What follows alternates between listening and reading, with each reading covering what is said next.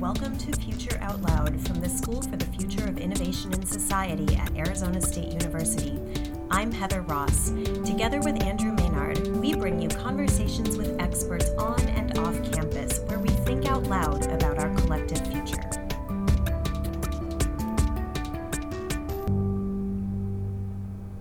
In today's episode, Andrew and I talked with our colleague from the Center for Science and the Imagination at A S U, Ed Finn. Ed has just published a new book called What Algorithms Want: Imagination in the State of Computing that has just come out from M I T Press. And we were so excited to host Ed, not just because he does a bunch of really interesting things. He has joint appointments as an assistant professor in the School of Arts, Media, and Engineering, and also in the Department of English. And as I mentioned, he's the director for the Center for Science and the Imagination. They do just a ton of fascinating things and talk to people like um, graphic novelists and singers and other musicians and visual artists. Um, Ed is very much involved in the world of Emerge, the Festival of Futures that uh, podcast listeners will remember. We talked to Dave Guston about his Frankenstein project. Incidentally, Ed was the co-editor of the new book, Frankenstein Annotated for Scientists, Engineers, and Creators of All Kinds, that Dave Guston mentioned in that podcast episode. So if that rings your bell or floats your boat, certainly go find that and, and uh, listen to it. It was very interesting talking about Frankenstein. Um, uh, you will also perhaps remember Emerge from our interview with uh, experimental philosopher Jonathan Keats from a couple of weeks ago. In any case, we really enjoyed our conversation with Ed Finn. He is exactly the kind of person who really is thinking and doing things out loud, very much focused on the future, and I hope that you enjoy the conversation as much as we did. Before we begin, as always, thank you for listening to the Future Out Loud podcast. You can subscribe to Future Out Loud on iTunes or SoundCloud or wherever you find fine podcasts. Please feel free to rate us, leave a review, let us know what you think. You can find us on Twitter at Future Out Loud, or you can like our Facebook page, Future Out Loud. Please tell your friends or somebody that you just met on the street about our podcast. We'd love to have them join our listener family too. And as always, thank you for listening. Hi, Ed. Hi. Hi, Andrew. Hi, Heather. Well, thank you for being here. Ed, I'm super excited to talk about your book. Thank you. I'm excited about it, too. So, I'm excited for it to be done. I'm excited, I'm excited to now get to have conversations with people about it rather than having to actually sit there and write it. So, so this was your thesis project, wasn't it? I'm just trying to remember. No, I'm actually. Go, uh, right, okay, yeah. no, yes. Uh, there, there was a PhD dissertation some time ago, yes, b- book-length piece of writing yeah. that uh, the Intrepid can find uh, open access as a P D F on the Stanford University Library site. But yes. that is not this book, and that is why it was hard to write it. right, it was right. starting starting from scratch. Or did that make it easier to write it because it you didn't have to drag with you all of the baggage of finishing a PhD dissertation? I, I do admire your optimism, Heather. I That's do. Something that speaks to me. It was it was easier. It was easier in some ways, uh, but uh, it, it took a while to figure out what the book was about. And this is something that we actually we talk about with PhD students a lot. Mm-hmm. It seems to take a long time to figure out what you're actually going to do your PhD on, at least in the humanities, and I'm, I think in the social sciences mm-hmm. quite a mm-hmm. lot as well. Uh, and so, uh, unfortunately, that doesn't go away. When you get older, it still takes a while to figure out what you're actually talking about. So, so at which point, I, I guess in the introduction, you're going to say what this book is that we're talking about. Or maybe I, I will have already said that, because it will have already happened. That's right. Yeah, how about that? There we are. There I we thought are. You did a great a job little with time that intro. Yeah, yes. Thank you. Thank so, you. So I was going to ask, at what point writing this, did you suddenly, did it suddenly click and you realize what you were writing about? I think that it took at least a full summer. Right. I, I approached this the first summer with a, a word goal. that I wanted to try and write something uh, crazy, like a thousand words a day, which mm-hmm. is actually kind of a lot. Yep. Mm-hmm. And uh, I did okay with that. You know, there were good days and bad days. But I, I spent a whole summer doing that and realized I was so focused on getting things out on paper that I, I hadn't been spend I wasn't validating or giving myself the excuse to spend time reading and right. reflecting. And so I had to write myself into sort of the middle of the territory and then start to figure out what yeah. the book was really about. And I think that at that point, when I had written a couple of, I'd written one chapter that was, you know, a substantive story that I knew I wanted to tell, mm-hmm. and that was fine. And then I wrote an intro that I think I had to pretty much throw away. Right. right. I think that's the job of the first intro, is to get thrown away. Yeah, right. yeah. Right. So, um, now, did you have the experience that people who are not me talk about, where the story just tells itself to you and the pieces speak to you while you're writing, and you people just like unicorns? I mean, I yes, yes, exactly, and and that you are simply the conduit for the book. Did you? I'm guessing the look that you're giving, which translates super well in a podcast, that is not the case.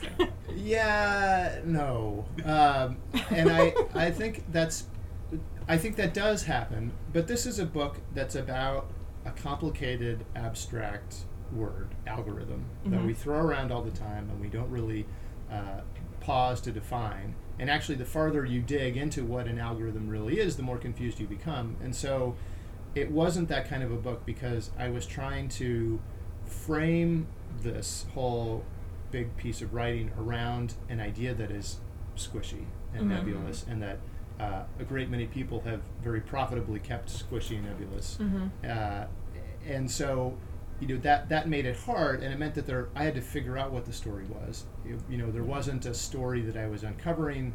It wasn't really an, an archival spelunking kind mm-hmm. of a book. Right. Um, I was spelunking, but I was spelunking through, you know, random people's blogs and, and so, press so you, yeah. you were really having to create the story rather than this mythical idea of like just being the, the storytelling itself. Yeah. Yes.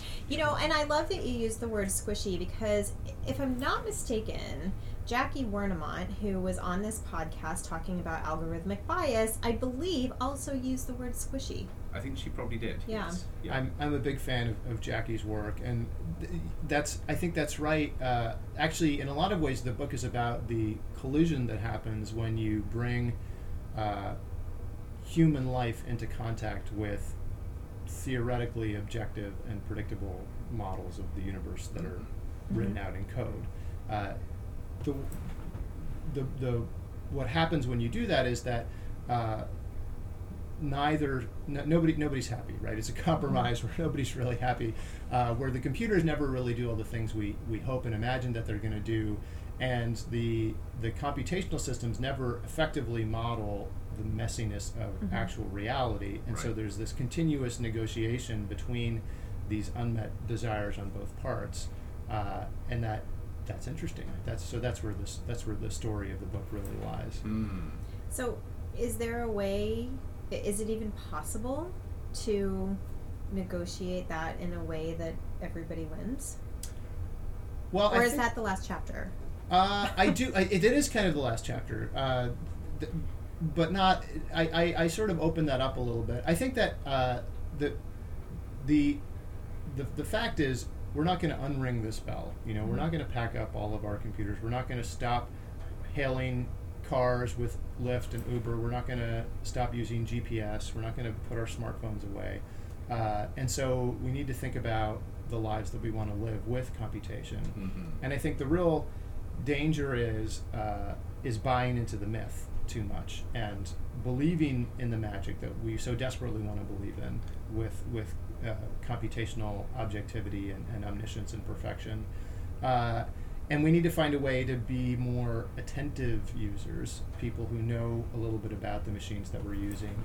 And I think that's the way that we can, you know, maybe not win than the way that we all thought we were going to win. You know, like when you watch the Apple commercial and these beautiful creative people are doing amazing things, and right. then you right. open your laptop up and you're like, come on, ah, right. where is my, you know, my, my, my magnum opus? Right, right. uh, you know, that's probably not going to happen for most of us. But, uh, but if we can become more uh, literate about algorithms and about these systems, I think uh, everything will be better. You know, the systems will be better because they do adapt to us and they watch us all the time, mm-hmm. and we'll be m- more effective and more thoughtful users of those systems. So, so the book's subtitle is Imagination in the Age of, of Computing. So I, I guess this gets to that idea of how do we actually use algorithms and our understanding of algorithms to enhance or support our imagination rather than as imagination killers.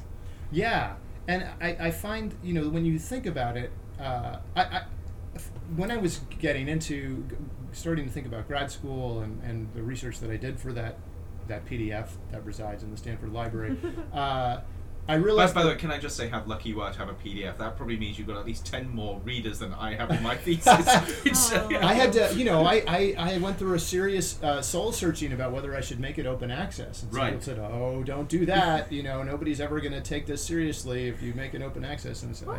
I, I know. I think, it, well, it's because it was that somebody said, like, well, maybe it might be slightly harder to publish it if you do that. But turns out that didn't really matter. Right. And I'm glad that, I'm glad that it's available. Uh, so uh, I've completely forgotten your question. In that oh, about imagination. imagination. Oh, imagination. Yes. Okay, yes. I should remember that. It's yes. an important word for me.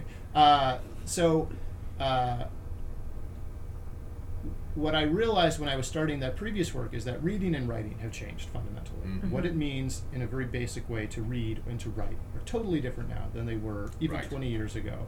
And so we use these things to figure out who we are, to sort of, through the trigonometry of thinking about other people, understanding who we are. We use reading and writing to figure out who we are. So what it means to be human is also changing. Yep. And so uh, what we're going through now is the same process with imagination uh, and thinking about the possibility space of where we are, or what you might think of as the horizons of thought. Mm-hmm. Uh, because now, what determines the horizons of your thought? Uh, how many of the questions you ask about yourself in the world now start with a Google query? Right. Right? Yeah. Uh, how much of the knowledge you have of the world, of current events, of your social sphere, comes through Facebook or right. another social right. media mm-hmm. platform? So algorithms are, in a very real way, shaping the, the raw material yeah. of our imaginations. Right. Already. Yeah. Yeah. So, so actually, with that perspective on the world, we then become increasingly passive. And we leave it to other systems to tell us what we should be thinking, how we should be seeing the world. It is easier, yeah. It, yes, yes. And yes. that's part of the allure, because we, and you know, on some level, we want to to pass that cognitive load off, right? Yes. We want yeah. to trust some system to deliver the most interesting uh, pictures of cats to us, rather right. than having so, to search for them ourselves. So, so actually, this may not be relevant, but it, it ties into something which constantly bugs me and has done for actually decades now, ever since we've begun to rely so much on the internet, and that is, the internet actually isn't the, the, the sole font of, of, of knowledge. It's very, very limited. But what we end up doing is we end up focusing on what we can find on the internet and forgetting mm-hmm. about the things that we can't find. I mm-hmm. think I mean, that's a hypothesis no, I think that's with no right. evidence. Like, but, the yeah. great, it is so rare that we see scholarly work that uses grey literature anymore, whereas right. it used to be. Like, how would you, well, in medicine, how would you find the science? You would go back through abstract books, right? That, that's that right. Where, whereas now, if you can't find it in five minutes on Google, you assume it doesn't exist. That's right. Yeah. Yes. Yeah. That, are you challenging that notion, Andrew? the I, I well, it's it's uh, so you know, in terms of scholarship, in terms of thinking, this is there's this incredible gravitational pull, right? Yes. Uh, yep. Yeah. I used the example of, of Google autocomplete in mm. the book, which, oh, if you yeah. notice, you know, you type something in, you start typing in a question, and Google pops up with a guess mm-hmm. as to what the rest yes. of your mm-hmm. sentence is. And so, first of all, that's interesting because it means that thousands of people before you have typed this mm-hmm. thing. Yes. So if you type in why, and then it pops up with why should I live, that means thousands of people have typed that question in. And that's a whole sidebar we could get into, the confessional mode of, mm-hmm. of the search bar. But uh, when you're, uh, what happens when Google pops up something that's about ninety percent right? Right. You know, or you hadn't quite mm-hmm. finished formulating, you hadn't finished your own sentence, and Google's finished it for uh-huh. you, and so you get, you satisfy. You're pulled towards yeah. that that yeah. question. Yes. Hmm. Yes. And then, how does that impact? I'm just trying to carry it through for the slow-witted like myself. Um, so then how does that impact the ways that we think, right? Exactly, or the yes. content of what we're thinking, if it's pre-thought for us? I think there is this uh, th- I find a, a, a an analogy to the sort of, you know, click this button mm-hmm. to express your political support for X, or share this and you have become an activist. Mm-hmm. You know, this sort right. of uh, substitution of, of real political action, collective action, really anything for, mm-hmm. you know, pushing a button on a screen somewhere mm-hmm. uh, and convincing people that this is amounts to the same thing. So there is this, and then the, the action becomes uniform, right? In a, in a different in a different way than if you had marched in a march and had to figure out what you were going to wear or write on your sign. You know, mm-hmm. just to continue that analogy. So, I do think that our uh, th- there are these hazards in the this, the la- the ladder or the layers of abstraction that we see right, in computational right. systems. So, so one of the questions there is: is this a risk? Is it a threat? Or is it just something that is? And and I asked that as somebody that sort of entered their fifties a couple of years ago. So I now I'm I know I'm turning into the gnarly old man um, that, that thinks that anything new is is bad.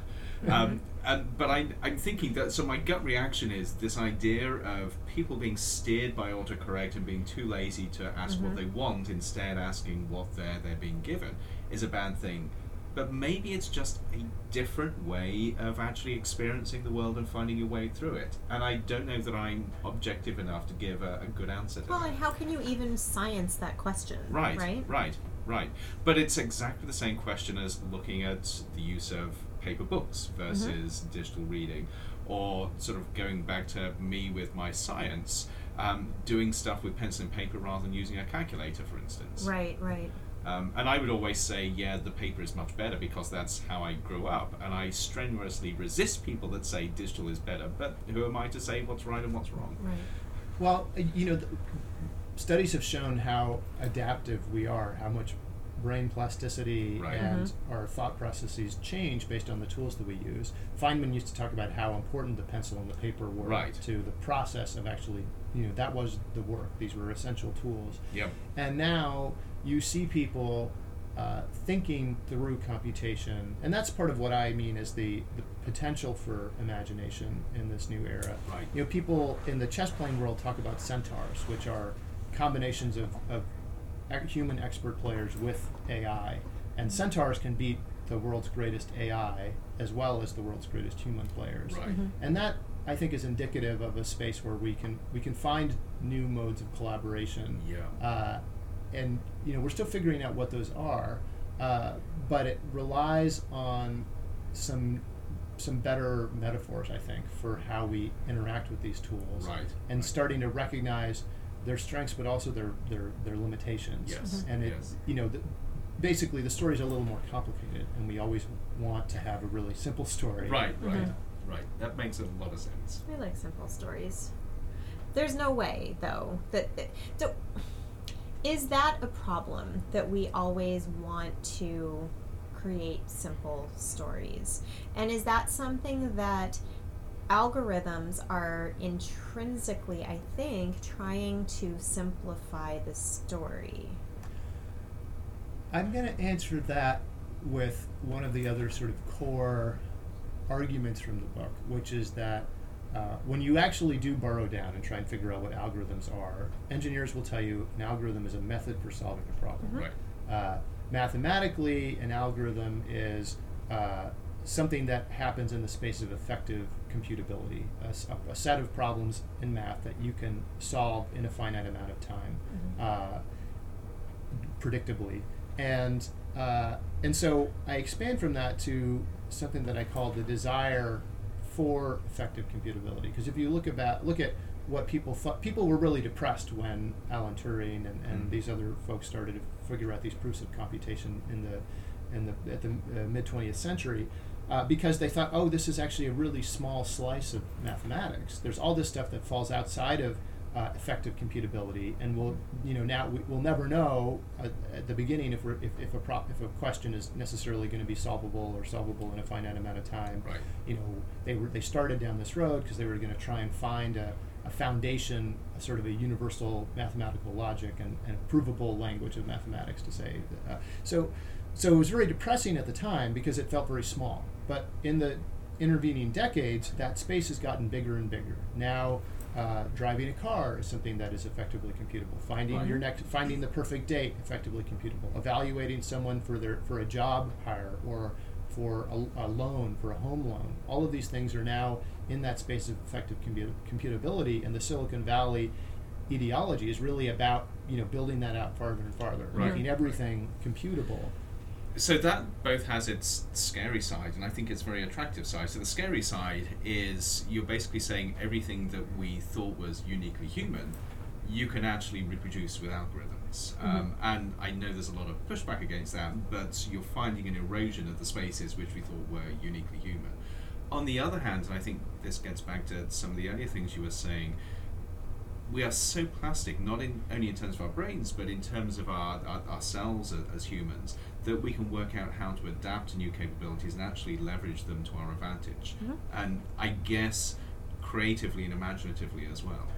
Yeah, and I, that I think is a really fascinating space that we haven't really begun to explore, because for the most part we're not really designing our tools that way. Right. You know, that right. I think there's an interesting, and I didn't I don't get into this in too much detail, but there's there's a lot of kind of uh, pandering and paternalism in the design of complex systems for users, right. where you assume the user is a complete moron, and you know you give them a pretty menu with a few things that they can do that probably won't break things, right. but you tell them very little about what's actually happening on the assumption that they don't want to know, and mm-hmm. if they did know, it would only freak them out. Yes. Uh, and so, you know, I think that needs to change. Um, I was I was intrigued recently uh, that Google's DeepMind uh, uh, machine learning group has been working with the National Health Service in the U K, and what they're coming up with is a transparency system to allow, uh, in an automated way, to allow people to see what has happened to each particular piece of data. Mm-hmm. So the big issue is, you know, you give all everybody's health data to mm-hmm. Google, and then you have no idea what's happening. Right. And sort of potentially nobody really knows, because right. it's all in this big machine learning neural network black box. So they're using uh, sort of an, a modification of, of the blockchain technology to just sort of say, like, well, here's here's a, a set of um, windows you can use to open up the black box and see mm-hmm. what ha- what is happening to different pieces of data. And I think that kind of transparency is going to be really important to build in from the beginning, right. uh, mm-hmm. to address these kinds of issues. Right. Right. Well, it's empowering yeah. for the users. Yeah. Right? So, but it also follows a trajectory that, again, this is anecdotes, but I, I think if you look at different types of, of digital technology evolution, you see it, where you start off with very crude technologies where people embrace them because they can mm-hmm. do interesting things with them, but actually you have to try harder to actually do anything useful with the technology. Mm-hmm. And then it comes out of that value, and it's uh, va- that valley rather, and it suddenly becomes very useful and very empowering. Um, and I guess the, the trick is to make sure you do actually come out of that, that valley, valley of, of chunky, clunky technologies mm-hmm. to the point where you begin to integrate them into your life in ways that are very useful, and again, back, getting back to that word empowering. Yeah, yeah. And I think that uh, so w- we are in this this phase change right now. Right. When I talk about there's a, there's an ocean metaphor, this sort of this ocean of computation, mm-hmm. uh, that in a lot of ways these these spaces are fundamentally unknowable to right. humans. Mm-hmm. Right. You know, you're talking about millions of dimensions of data. Mm-hmm. Uh, the people who are designing the most complex of these systems and machines can't tell you right. why they do something. Mm-hmm. Uh, and uh, so we need to, you know, f- figure out what. I, I think that we we on, so we only relate to that space through metaphor and analogy. Right. Mm-hmm. So yes. we need to find. It's actually not unlike uh, physics, right? Mm-hmm. Where. Mm-hmm. Once you have the metaphor of the black hole, then people can understand the idea, but the mm-hmm. metaphor also ends up defining the idea in certain that powerful it, yeah. ways. It, it actually gives you insights which help you better understand the physics around it, yes. Yeah. Yes. So we need those metaphors. You know, I think we're just beginning to wrestle with that now, and things are moving so quickly. Yeah, I actually, so I hadn't thought of it in that way. That makes a huge amount of sense, mm-hmm. and because now, I, going back to the physics idea, so with physics we've got an, an almost unknowable world, but we gain insights into it through those those metaphors. So now we're actually now creating a largely unknowable world, but we can get valuable insights through those metaphors if we can develop the right sorts of metaphors. Right. And well, and then the difference, I think, between physics and the world of algorithms is that physics is the natural world, right? right? Whereas algorithms we have necessarily constructed. So it's incumbent upon us to um, encounter imagination in a bidirectional or more multidirectional right. way, yeah? Yeah, this, uh, I think that the very... the fact that we constructed this computational universe mm-hmm. and built it on mathematical foundations is part of what makes it so alluring to think of it as perfect mm-hmm. and to think of it as objective. Uh, you know, because it's this weird right. interstitial space between a sort of a, a, a platonic mathematical, you know, right, right. ideal mm-hmm. and then, but at any time you implement any of these things, and the difference between Uh, an algorithm as a as a set of mathematical steps in a proof, for example, right. and like the algorithm that tells the U P S driver which way to turn at the corner, mm-hmm. you know, that the, the, the algorithm that U P S uses is a, is a thousand pages long, right? Because it has to it has to deal with so much human messiness. Well, Except uh, U P S only turns right. Did you know that? Actually, I think I have heard yes. that. Yeah. Yes. So actually, maybe it's not that long. Just no, turn right. Well, no, I mean it's turn right. Yes, that's right. Yeah. eventually, eventually, you'll get there. Yeah. um, well, it, it really, it really is that long, and it's it's continual. It's it's not a it's not a solution. It's a it's a process. Right. It's the, the, yes. the, the, the, the thing is a process that has to be changed. Every and you day. see this obviously with machine learning systems. That now we have got away from that idea of an algorithm as a rigid set of rules mm-hmm. to something that is adaptive. It does evolve yeah. um, according to, to the new information that's fed. Yeah, I, I think that uh, so. This is machine learning to me. Is is really a sign of this, the changing stakes of imagination, because right. we move right. from uh, a space where we had the problem and we had to make some steps or create some systems that would take us to the solution. Mm-hmm. And with machine learning, the the classic version is you have a problem, yep. you know what the solution looks like. You pick some training set and you say this is what this is what the right answer is. Yes. And then you ha- you black box the middle. Right. You have a system right. that that. Oh, given enough data, will reliably give you the correct answers that you know about. Yes. But then you don't know about the boundary conditions, and you don't really know that much about the middle either. Right. You know, there's mm-hmm. there's a d- different approaches, and that some some of them are sort of more knowable than others. Um, but when something goes wrong, it's actually kind of difficult to unthread one part of the solution space from right. the rest of it right. because it's also intertangled. Yeah. So, so the other thing, and I think this ties in with that, which fascinates me is if you look at the, the either the social sciences or, or the worlds of, of um, policy and, and public administration, we talk a lot about wicked problems. Mm-hmm. The idea that we have a world full of problems that are unsolvable, in part because every solution affects the nature of the problem. Right. And so we've typically said that this is a uniquely human endeavor, trying to live in a world where we can never solve problems. But now increasingly what you're describing is digital systems that are perfectly adapted to address wicked problems because the solutions adapt as the, the nature of the problem changes. Yeah, but the systems themselves, as they evolve, create new problems, right? right? Okay. So, so they are so, their so own self-perpetuating. Yes, yes it, it gives us a job at the end of the day. Right. So now, Ed, you... this focus on, you know, imagination and the responsibility that we have with regard to imagination as we encounter algorithms, this obviously ties in well with your day job. Not that writing books isn't your day job, but the Center for Science and the Imagination. So how, where, how are those worlds colliding for you? They they collide all the time, uh, not not least in actually carving out the time to work on something mm. like a book. Um, yeah, how do you do that? Let's talk later. I need some help with that. that's that's a, that's a long conversation. It may re- may require beer.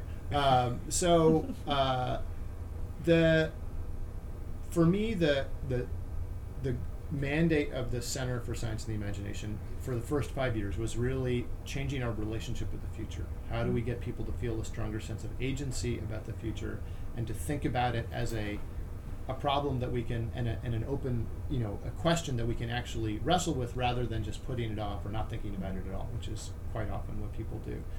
Increasingly, I'm thinking about the next five years as uh, making the project, figuring out what we really mean by imagination, because mm-hmm. imagination is another big squishy, abstract word that people use in all sorts of different ways. Mm-hmm. Everybody knows they want it and that mm-hmm. you need it to be successful in, you know, any career that you that you have. Uh, but uh, nobody really knows what it is. Right. Right. And so, you know, that is very interesting to me. Uh, and I think we've we've done a lot of hands-on methodological experiments in putting people together and trying to create the conditions for imaginative work and mm-hmm. imaginative thinking.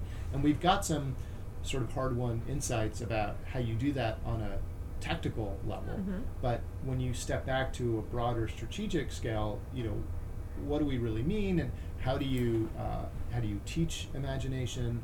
Uh, how do you foster it? How do you even measure it or recognize it? Right. I'm not sure that, you know, there's going to be like a ten-point scale, uh, but uh, getting some handle on that is really important, because I think that uh, it is our fundamental, uh, the, the the innate human capacity that we have that we're going to need to right. solve these problems. Because right. you, you can't, you know, uh, to quote one of our colleagues at A S U, you can't innovate yourself out of all these problems we've innovated yourself, we've innovated ourselves into. Right. Mm-hmm. Right. Um, but imagination is going to be vital to finding, you know, orthogonal mm-hmm. new, new new spaces mm-hmm. to figure these things out. Yes. So so just talk a little bit about that connection between imagination and innovation, because they are both words that are banded around, I suspect, a lot of the time without people understanding what they're mm-hmm. talking about. So one model that I find very helpful, uh, and I feel like this is a space I'm still thinking about, so I don't think this is my last word on this, but one argument that I find fairly compelling is that imagination is a precursor. Right. Uh, imagination is a precursor to Uh, doing anything that seems impossible or that is not, you know, immediately in front of us. So uh, one path is to go from imagination to creativity mm-hmm. to innovation, yes. right? And yes. so uh, that makes a lot of sense. Imagination is the unbounded, uh, speculative mode. It's about seeing things that aren't there. Yep. It's about thinking up new words and all of the all that that entails.